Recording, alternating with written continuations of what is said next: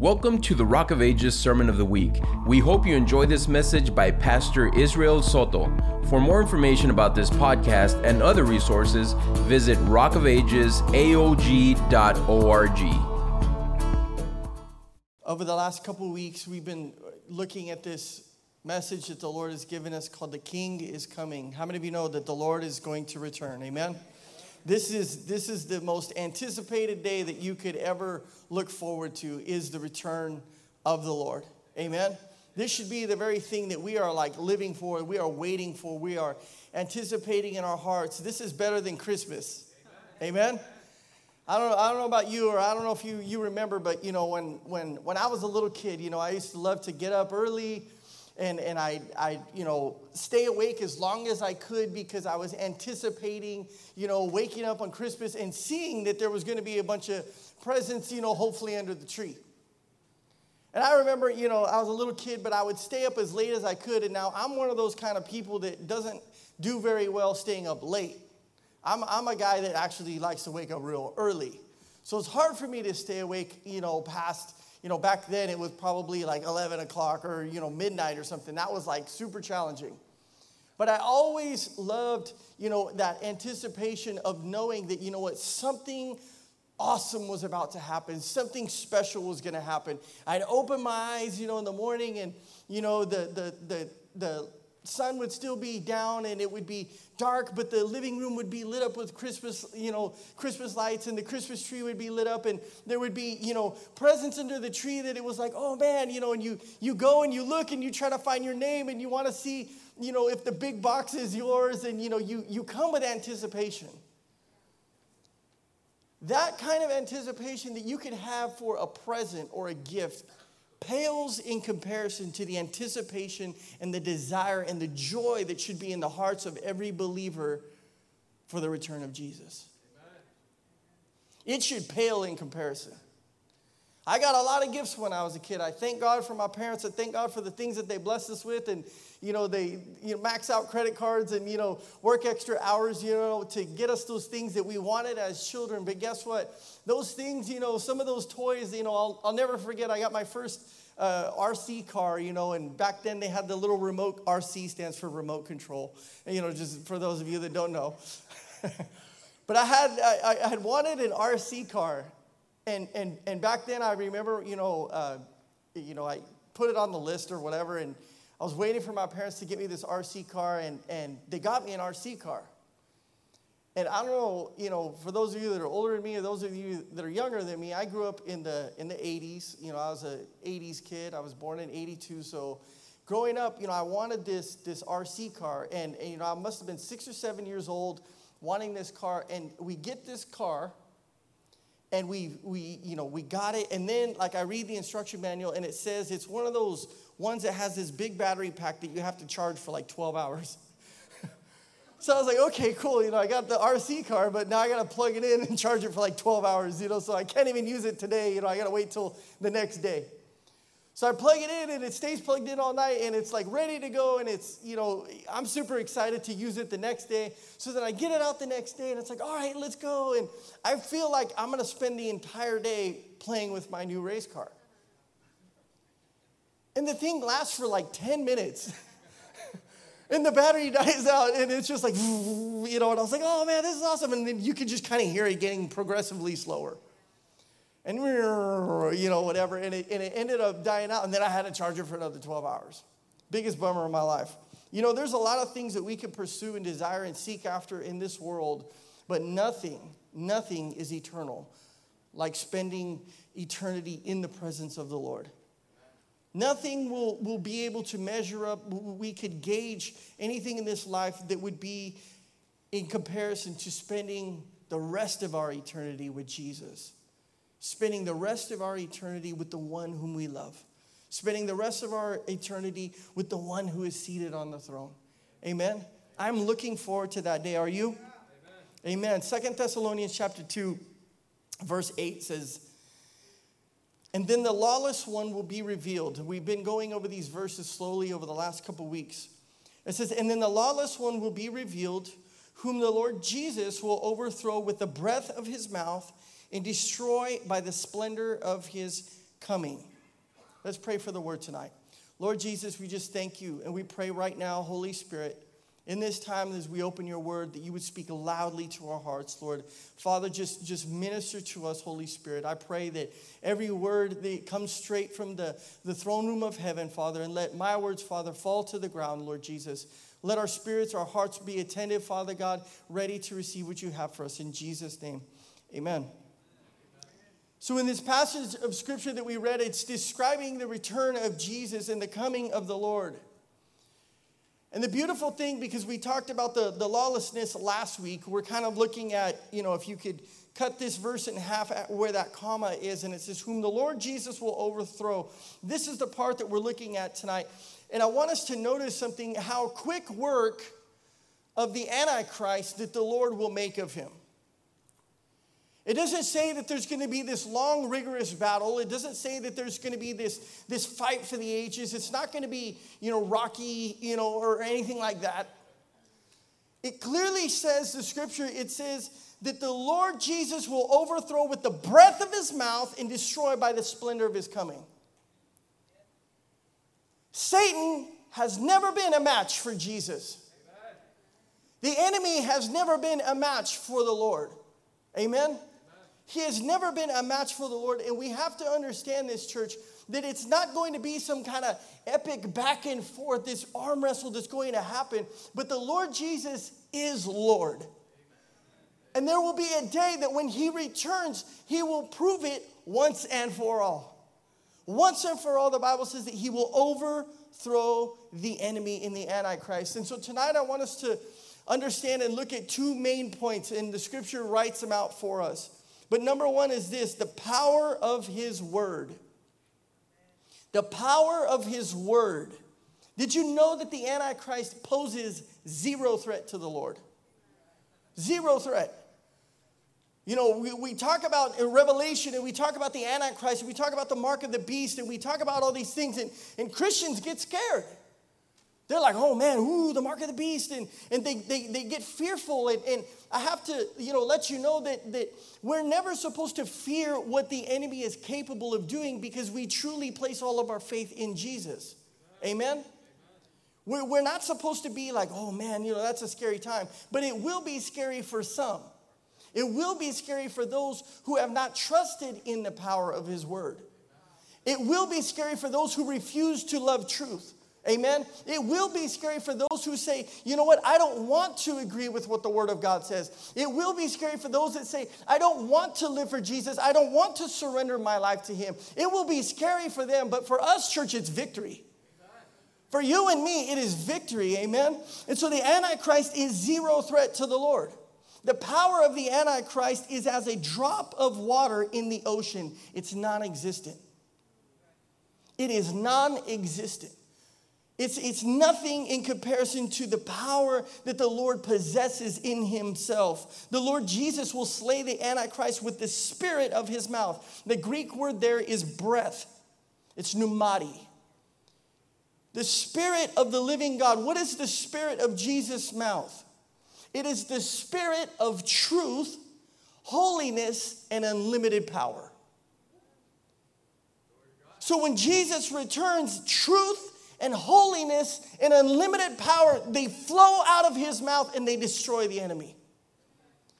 Can I catch you up to speed just a little bit? You know, anytime that you are facing a battle, a rigorous, ongoing battle with the enemy, what are the very things that you need? You need truth. Why? Because truth dispels every lie. If there is no truth, the enemy will have his way in your life. The enemy will be able to just, you know, plant these seeds of, you know, confusion and lies and, and all kinds of false stuff. Holiness. Why does holiness need to exist? Because a holy God is like light, and light destroys darkness. Amen. An unlimited power because it's proof that the enemy doesn't have any power. Can I remind you, church, you know, I think sometimes we give the enemy way too much credit. But I heard it said this way one time in, in 1 Peter chapter 5, you know, the verse that talks about, you know, the devil prowls around like a roaring lion, seeking whom he may devour. I heard this guy say it this way. He says, It says the devil prowls around like a roaring lion, but it doesn't say he has teeth. On that day when Eve was deceived, she lent him her authority. Believe the lie, empower the liar. You believe the lies of Satan and you empower Satan to work in your life. But the Bible says that the spirit of truth and holiness and unlimited power, it flows from the breath of God. When Jesus speaks and he says he's of God, that is an unstoppable force, church. That is an unstoppable force. When he rends the sky to slay the Antichrist, there will be no battle. For all of the forces of heaven and earth combined would be as non existent against the Lord God of this universe. There would be non existence. Christ will speak the word, and that Antichrist will be slain. Simple as that. Amen. It'll be like the blowing of a little breath, and the dust particle is removed, never to return. Leon Morris said this He says that the emphasis is the ease of which the Lord will destroy the lawless one. This is what the scripture is emphasizing. Terrible though he will be, it will be done with ease it will be done with ease. There was this commentary that reads like this The words are to be literally taken as a description of the power and the irresistible might of Christ at his return. At the mere breath of his mouth, it is sufficient to consume the wicked. Scripture proves the power of the word of God. Job chapter 4 and verse 9 says, At the breath of God, they are destroyed, and at the blast of his anger, they perish.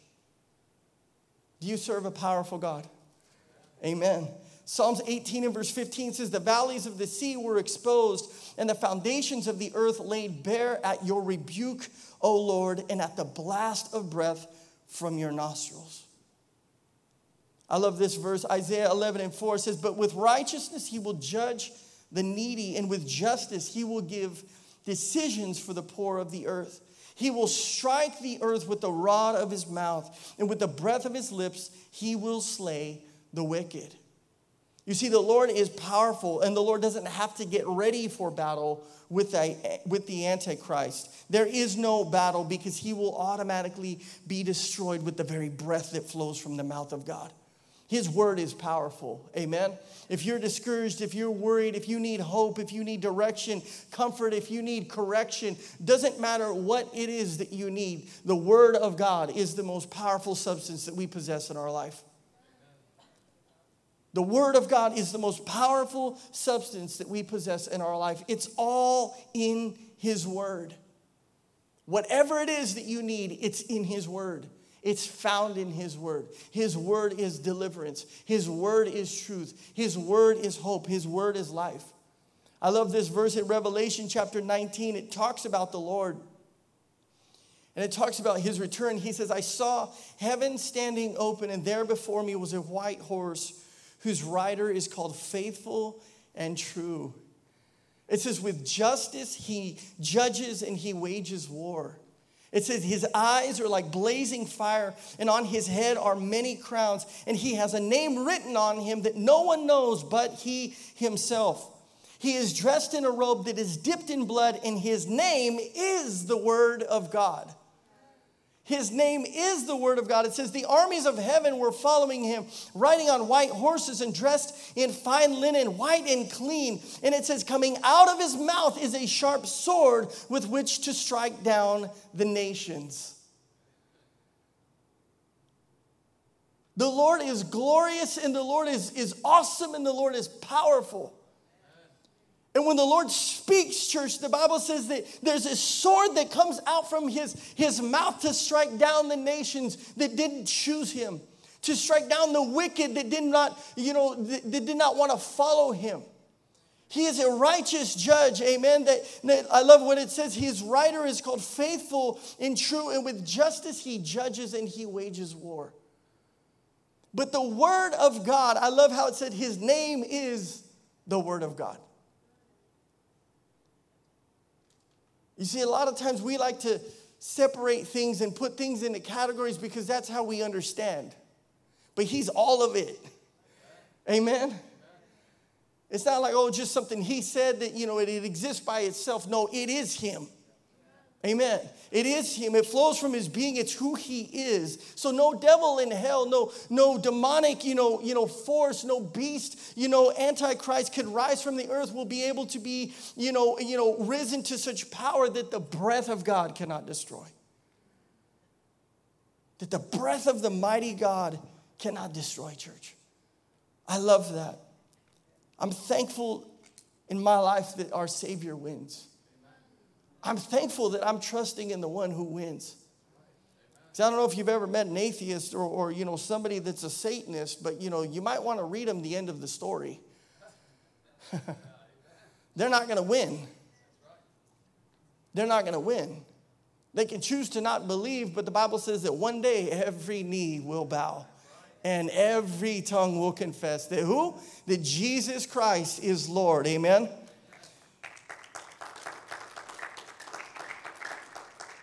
But as much as a, a, powerful, you know, benefit that the Word of God can be for our life, as much as the Word is our strength and it's our hope, equally it can destroy those who fail to trust and believe in the Son of God. It will destroy their life. It will ultimately be the deciding truth that those who refuse to believe it will have to answer to. Matthew chapter uh, 12 says, this in verse 35 The good man brings good things out of the good that is stored up in him. And the evil man brings evil things out of the evil stored up in him. But I tell you that men will have to give an account on the day of judgment for every careless word they have spoken. Verse 37 says, For by your words you will be acquitted, and by your words you will be condemned. Amen. It will be a shame on that day, church, that, you know, when the Lord returns, when the Lord comes back, you know, that there might be even those that said, oh, well, I went to church. Oh, Pastor Duke, I attended a Bible study, or, or God, you know, I, I, I grew up in a Christian home. Oh, Jesus, you know, I, I, I knew that you had called me, you know, to do something with my life. You know, there was purpose, and the Lord found no good. Imagine the Lord Jesus returns and he finds no good. He doesn't find the word stored up in your life because the word is him. He doesn't find him in your life. He doesn't see himself in you. He finds them lifeless without the word of God in him. Imagine when the Lord returns and he, he finds vessels that were created for his glory, vessels that were set apart for his good purposes, but yet he doesn't find himself in them. It will be a sad day for those people, amen? And so we need to trust in the Word of God, amen? We need to hold fast to the Word of God and remember the promises of the Lord and seek the wisdom that only the Word of God is able to give us because it's all in His Word, amen? It's all in His Word. I remember in some of the most challenging times of my life, you know, things that, you know, I never thought I would go through or have to go through. But in the most challenging times that I've ever faced in my life, from at one time being homeless uh, to at another time being abandoned by people to another time being you know sick whatever it was it was always the word of god that brought me back to life it was always in those deepest, darkest moments where, where the enemy is trying to just, you know, berate your mind with, with evil thoughts to give up on the Lord or to stop following Jesus or to want to even take your life. It's in those moments where the, the deepest, darkest, you know, evil is trying to prevail in your life and you hear the word because you have the word stored up in your life. You see, when you know the Word of God and you have read the Word of God and you've stored up the Word of God, the Bible says that it becomes a lamp into your feet and a light into your path. It becomes that very thing that you need that when it's dark and it's dim and it seems hopeless, all of a sudden that light shines in the darkness. And you're able to follow the one who's called you by name. Psalms 18 and verse 1 says this. He said, I love you, O Lord, my strength. He said, The Lord is my rock, my fortress, and my deliverer. He says, My God is my rock in whom I take refuge. He is my shield and the horn of my salvation, my stronghold. He said, And I call to the Lord who is worthy of praise, and I am saved from my enemies. How many of you know Jesus like that? Amen. You know him that way, but I can tell you right now, church, that me nor you would have ever found any peace in the storms that you have faced in life without the word. Because it was the word that calmed the storm. It was the very voice of Jesus that said, Peace, be still. The word of God is powerful, the breath of God is powerful. Psalms 34 is probably one of my favorite chapters, and this particular verses are probably one of my favorite verses that I've ever had. But Psalms 34, verse 17 says, The righteous cry out, and the Lord hears them. It doesn't say he just hears anybody. It does say he hears the righteous, though. Amen? He hears the righteous crying out, and the Lord hears them. It says he delivers them from what? From all of their troubles. Not a portion of their troubles, all of them. All of them. I can say this to the glory of the name of the Lord that the Lord has delivered me from all of my troubles. There's not one thing that, that you know was left behind. It's like, oh man, you know, well, that thing kind of stayed behind, but he gave me this, so you know, it worked out. No, no, no. He has delivered me from all of my troubles. Some of you didn't even see me like an hour ago, but like I had like a splitting headache. I couldn't even talk. I talked to Alisma and you know, she saw me. She, she knew I was going through something and, and the worship team, they prayed for me and stuff like that. And, and I didn't even think I was to function tonight. Seriously, you, you guys saw me. They're laughing because they know that Jesus healed me. but when the enemy, yeah, give the Lord praise. When the enemy tries to afflict our life, the Lord delivers us from it all. It doesn't matter what he does. It doesn't matter the timing in which he does it. It doesn't matter if it's, you know, at the, at the, worst possible timing. You know what? Trust me. I knew I wanted to preach the word of God to you tonight. Amen. But the enemy is like, you know what? Like, I'm going to just give you boogers and I'm going to try to make your life miserable and give you a headache and all kinds of stuff. And it's like, you know what, Lord? I trust in you. I trust in you, Lord. God, if, if, if you are promising that you are going to raise my life from a grave or raise me from this earth, surely, God, you can take a headache away. Amen. Surely, God, nothing is impossible for you, Lord. So when I call out to you, you deliver me from all of my troubles. It goes on to say in verse 18, the Lord is close to the brokenhearted. Man, I've been brokenhearted at times. You've been brokenhearted at times. Times where you were crushed in your life, crushed by, by the words of somebody or crushed by the actions of something or, or whatever the case, but it says the Lord is close to the brokenhearted. Every time I was brokenhearted, every time I thought it was done, it was over, I felt the embrace of God. I felt the Lord embrace my life and pick me up and, and clean me and, and bring me back to Him. Just this morning, I'm sitting in my office and, you know, I'm, I'm in prayer and I'm just asking the Lord to, to speak to my heart. And, and I hear a song that just absolutely just.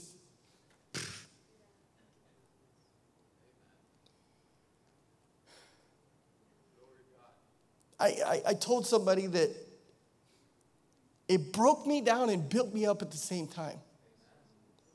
That's who he is.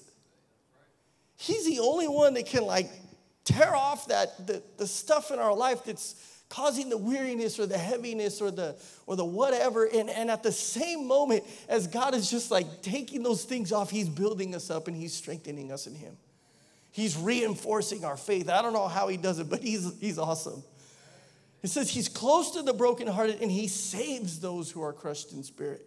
You see you don't drift off and you don't wander when your when your heart is broken. The lord saves you it says, A righteous man may have many troubles, but the Lord delivers him from them all. Every single one. You probably had many troubles in your life, but guess what? He will deliver you from them all. This is a promise of the Lord. When I was lost in sin and guilt and shame, the word of the Lord restored myself back to Him. The very Word of God reminded me that I was called, reminded me that I was chosen, reminded me that I was a son of the Most High God. It's only from the Word, amen. There is power in the Word of God. And we need to be amongst those that trust in this power and not those that oppose it. We need to be those that trust in the truth of the word of God and not those that are, you know, saying, "Oh Lord, I want your will for my life." But, you know, the moment that the word challenges us, we're like, "Oh, but not that." Oh, but not that, Lord. We like to leave out verses like 2 Timothy 3:16. Anybody know what 2 Timothy 3:16 says? All scripture is profitable, and it's what?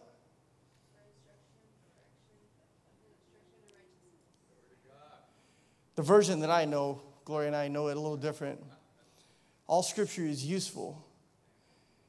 It's given so that what? For training, correcting, rebuking and righteousness. Yeah. The, the scripture actually says that all scripture is God breathed. That's actually how it starts. Thank you, Holy Spirit. So I forgot. All scripture is God breathed. So what is it telling you? It's all for us. But guess where it came from? His mouth. and there's life from there. But at the same moment, that place that gives us life is able to destroy the one that opposes it. From that same mouth, the Lord is able to just destroy the enemy. Secondly, tonight, we need to realize that the, the power of the glory of God, the power of his glory and the power of his splendor. Second Thessalonians uh, uh, 2 and 8 again says, The Lord Jesus will overthrow, this is the lawless one, this is the Antichrist. He will overthrow him with the breath of his mouth and destroy him by the splendor of his coming. Other passages or other versions of this passage use the word brightness. And so the Lord of glory will destroy the Antichrist with the brightness of his appearing, the brightness of his return. And so it's a special word because this word in Second Thessalonians is only used in reference to the return of the Lord. It's not used in any other context, but it's only used in reference to the coming of the Lord. And so the whole idea of brightness and splendor and radiance and glory and light is because the, somebody said it this way when they pointed out that when Jesus returns to the earth, there will be such a spectacular display of glory and splendor that the explosion of every star in the universe could not match the sight of the Lord. How many of you like shooting stars? Anybody ever seen a shooting star, right? You know, you're out there and, you know, you're around the campfire, or, or maybe you're not, I don't know, maybe you're just in your backyard or whatever. Or you're driving down the road, you know, with your family. And, and I love those moments where you, where you, you look up to, to the heavens and all of a sudden, you see it just fly across. Oh, man, you know, and it catches your attention, you know, for just that split second that it's, you know, going through the sky. And this author wrote it out. He said that the return of the Lord is going to be the most spectacular display that you could ever imagine. That more than every star created just exploding at the same time, like it's going to be better than any finale of fireworks you've ever seen. You know how you always wait to the end, you know, you wait to that last, you know, when you start to hear the boom, boom, boom, boom, boom, boom, boom, and all of a sudden, you know, they're going off just one after the other, one after the other, and it's a beautiful display of, of lights and colors. The glory of the Lord and the splendor of his return will be more majestic than even that. You know how they show that camera view sometimes, like a, they'll show like a city like LA, you know, on New Year's Eve, and you just see like the, the fireworks going off all across the city and you know just for miles and miles you just see explosions. That's nothing. That's one little city. The glory of god the, the splendor of his return is going to be the most amazing thing that you've ever witnessed in your life. When Christ appears, there will be apparently an energizing, you know, almost laser beam of the glory of God that the enemy will be immediately destroyed by the radiance of Him immediately the most bright the most you know you know splendor most glorious thing will annihilate the enemy He just shows up and the enemy's poof, he's gone, he's destroyed. And I picture like a mirror, you know, reflecting the sun. And it's reflecting that sun, and, and it's just, it's pointed, it's so focused that what happens, you know, if you point, you know, you get the sun and you point a mirror and you, you point it at the grass or something, it's gonna catch the grass on fire. Because it's like this, this purity of light. The glory of the return of the Lord will be a zillion times more than that. Hebrews chapter 1 and verse 3 says this The Son is the radiance of God's glory. The Son is the radiance of God's glory and the exact representation of his being, sustaining all things by what? His powerful word. And after he had provided purification for sins, he sat down at the right hand of, of the majesty in heaven. Jesus, when he returns, he is what? He is the radiance of the glory of God. This is why we worship Jesus. Amen. He is the radiance of all that God is. He is, I love the scripture, it says he is the exact representation of his being. They're not separate. The world is trying to make them separate. Oh, Jesus just loved everybody. Jesus just got along with everybody. Jesus was just nice. Jesus was just trying to bring peace. Jesus like, hey man, let's all sit around the table and eat together. Look, I got a toga and sandals on and a beard and long hair, you know, like we're, we're just hippies together. People have portrayed Jesus into their own image of who they think he is, but he's not who they think he is. He's not some hippie that's like we went rogue, you know, in the in the first, you know, years of the existence of the earth. He is not that. He is not just this, oh, I love everybody kind of guy and I just tolerate every kind of thing. No, he is the exact representation of his father. Everything that he said and did represented the father perfectly. I heard it this way Jesus is perfect theology. He is perfect theology. What you saw him say and what you saw him do, and the, what the Bible records, the way that he lived and what he did, is an exact representation of who the Father is. So when he returns, it may not be what people were expecting. Jesus is going to show up and we're all going to sing kumbaya. No, no, no, my friend. No, no, no, my friend. The Bible says, with the breath of his mouth and the splendor of his coming, the enemy is going to be destroyed.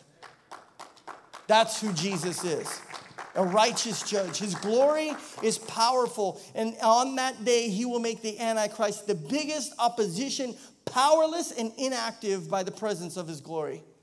John G. Lake said this The glory of God is as destructive of evil as it is creative of good. The glory of God is as destructive of evil as it is creative of good. I believe that we should all long for the glory of God to be active in our life. Amen. I believe that we should all long to desire to see the Lord and, and, and be filled with the presence of the glory of God on a daily basis. We sing a song right now, Show Us Your Glory, Lord. I didn't even know that song was going to be played tonight, but I have this in my notes in Exodus 33, chapter 18. Moses prayed this out and he said, Now show me your glory. Show me your glory. Show me your glory, Lord. Moses had a bold but humble request when he asked the Lord to show him his glory. What did Moses want? He wanted a greater knowledge of who God was. He wanted a, a, a, intimate, warmer fellowship with God. He wanted a more intimate communion with the Lord in that moment, a deeper experience of the glory of God. He's like, Lord, show me something I haven't seen. I know you. We've talked on Mount Sinai a couple times, you know, and, and we've had, you know, fellowship, Lord, but show me your glory. Take me behind that, that, that curtain into the Holy of Holies. I want to know who you are in all of that you are. And listen to what the Lord says about that hunger and that craving after Him. The Lord promised him even more than what was asked in Exodus 33, verse 19. It says, And the Lord said, I will cause all my goodness to pass in front of you he said, And I will proclaim my name, the Lord, in your presence. And I will have mercy on whom I have mercy, and I will have compassion on whom I will have compassion. By goodness, it's meant that all that God is. When we talk about how God is good, it's because it encompasses God in a, in a word. What does that mean? The goodness of God is His love. Amen. It's His mercy, it's His grace, it's His holiness, it's His justice. See, when God executes justice and judgment upon evil, He is good. he is good. Why? Because He doesn't lie, He tells the truth. When God is going to execute judgment against all evil, He is good because he is good on his promise. He said he would, and he will fulfill what he has said. He is good because he rights the wrongs and the evil done to people and to his own name. The person seeks to, the person who seeks to know more and more of the Lord will receive just what the Lord promised Moses, a revelation of his goodness. A revelation of his goodness. The Lord promised to reveal his name to Moses in Exodus 33 and 19. God's name is the Lord Jehovah Yahweh. This is his name, the God of revelation, salvation, and deliverance and redemption, the God who is the great I am. The very source of essence and energy of the force of God and the being of God Himself. And the person that seeks to know Him more and more of the Lord will learn the name of the Lord in all its meaning. When you seek to know the name of the Lord and you seek to know Him this way, He will become your salvation. He will become your deliverer. He will be your healer. He will be your strong tower. He will be your refuge. He will be your peace. He will be your strength. He will be everything that His name encompasses in your life. You see, if you don't know Him that way, then you don't know Him at all. You really don't know Him at all because I know Him as deliverer. I know Him as healer. I know Him as salvation. I know Him as strength. He's fulfilled every part of His being in my life because I know who He is. He said that He would reveal His name to Moses, the great I am, the God of revelation, salvation, deliverance, and hope. He is the creator and the sustainer of the universe. The Lord God promised to show mercy and compassion upon His people. This was another promise he gave to Moses, that it was to reveal himself as he willed and as he desired. He's saying in that scripture that he would have compassion upon him and he would reveal himself as Moses had requested. Now, that verse, it's a declaration of the sovereignty of God. That is to have mercy and compassion as he desires and as he wills. There was only to be one restriction for Moses or anyone else's request to see the glory of God. And that was this is Exodus 33 and verse 20 says this. But he said, You cannot see my face, for no one may see me and live.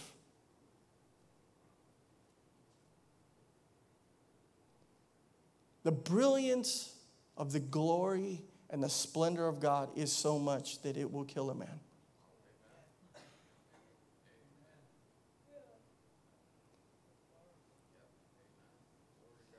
I don't know about you, but if you, if you guys know anything about welding, you know, like the people that make this stick to that, welders have to wear a mask, right? And the reason they have to wear a mask is because that, that you know, the rod that they're welding and the, and the metal and all the stuff that they're doing, it, it, the, the light is so bright, it's so intense that it will actually burn your eye. So the welders have to have a mask on when they're looking at what they're doing to protect their eyesight so that they can see what they're doing, but it doesn't destroy their eyesight. Right? And the glory of God, I believe, is, is very much the same. It's so intense that you cannot see God and live. You can experience the passing by of the Lord. Amen? And even that's like too much to handle sometimes. Even that's so intense, it's so powerful, it's so moving that it's like, man, you know, God shows up and you're just like, how many of you know what I'm talking about, amen? Like, like the glory of the Lord, He just shows up and all of a sudden, you know, you're like a pancake on the ground, like you cannot move because the weightiness of the glory of God has shown up. His blazing holiness, His righteousness, His purity would consume a person far quicker than the intense energy and brilliance of the sun.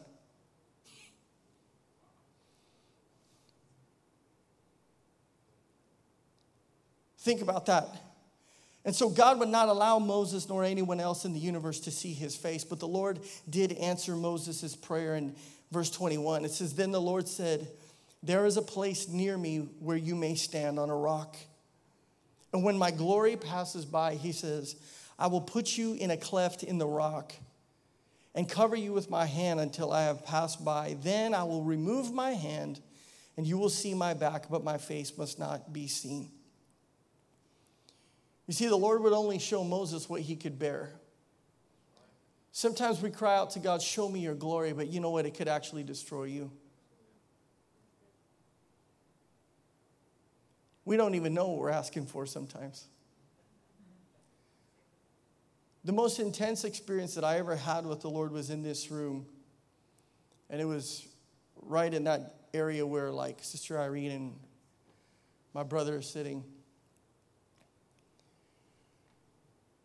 And I'll never forget the Lord moving in such a powerful way that my words won't even be able to describe it well for you. But I remember exactly who was there, and I remember that we called upon the Lord.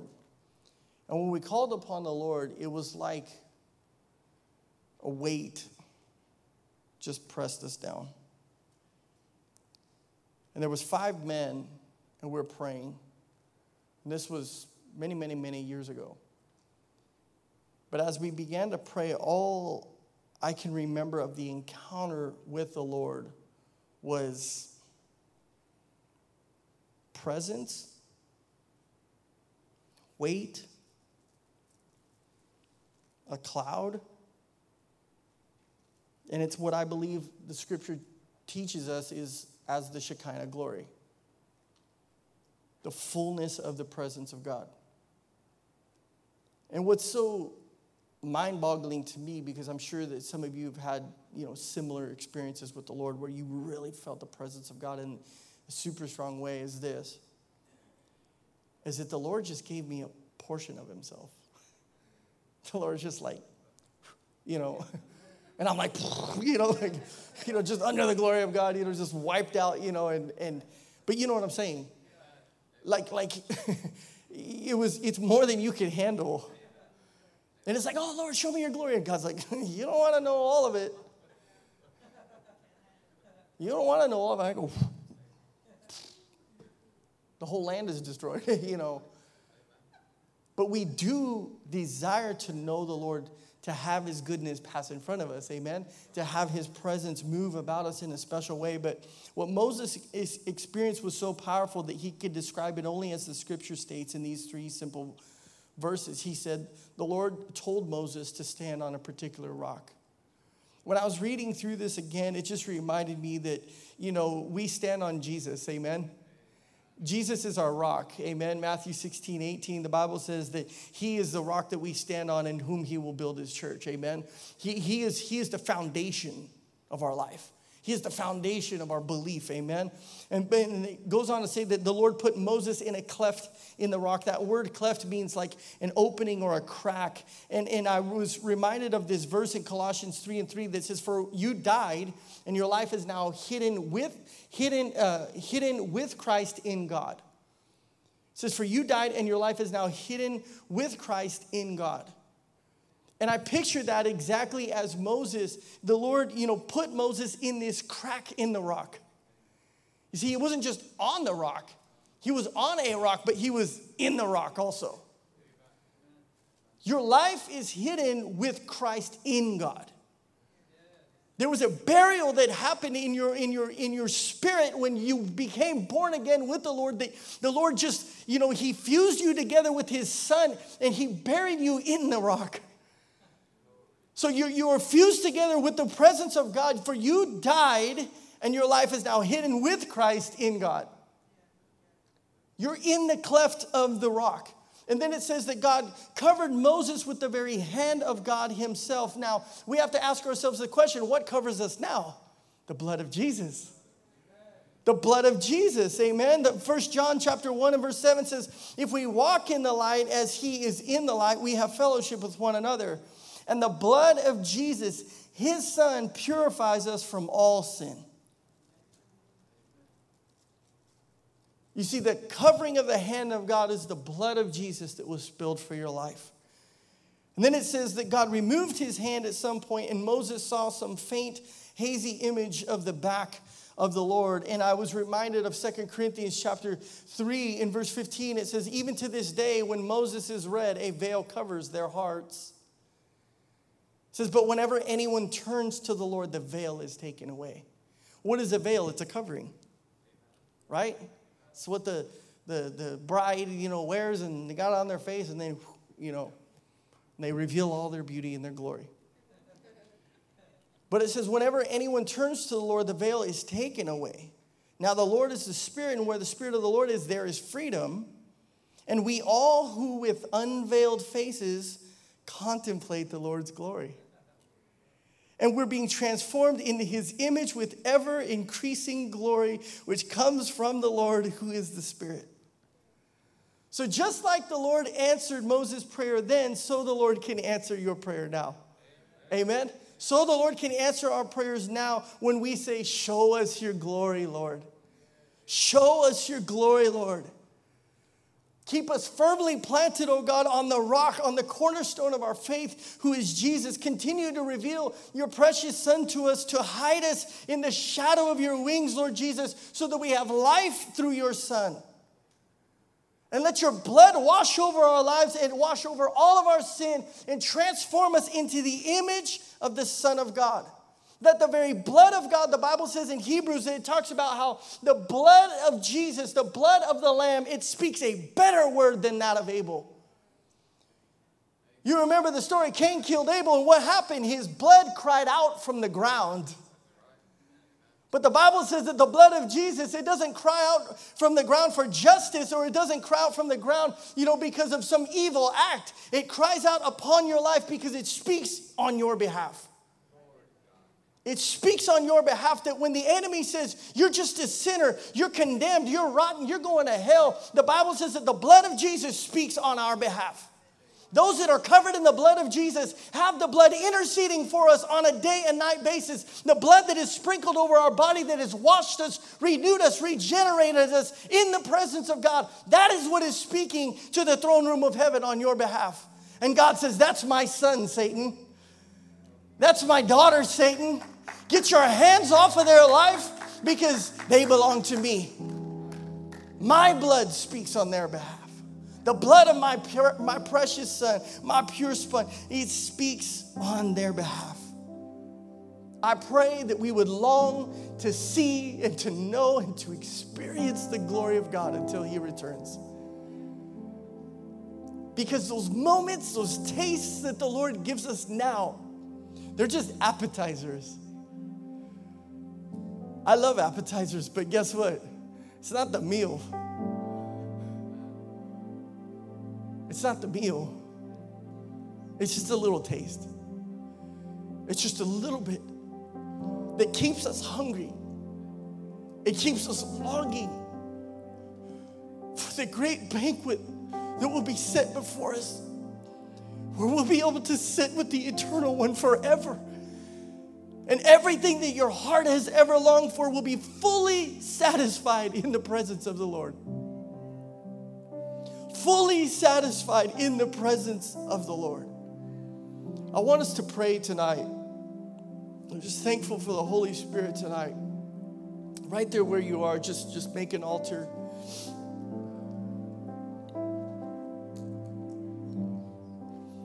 And I just want you to just, just call out to the Lord. Don't get tired of desiring more of Him. Don't get tired of seeking after Him more. Don't get weary in the waiting, like Pastor said. Don't, don't get tired of, of, of you saying, Oh Lord, when are you going to return? When are you going to come, Lord? But let your heart be open. Let your heart be sensitive. Let your heart just take you back to that place when you met the Lord and when you've experienced His goodness and He, he allowed His goodness to pass in front of you and that taste, just that little appetizer that you got, just let it remind you, let it keep you holding on. Let it keep you holding on. Let it keep you hungering and desiring after Him because He's coming again and He's going to return. Thanks for listening to the Sermon of the Week. Join us next time for another uplifting message. If you'd like to support this ministry and the reaching out of others, you have the opportunity to give at rockofagesaog.org slash give.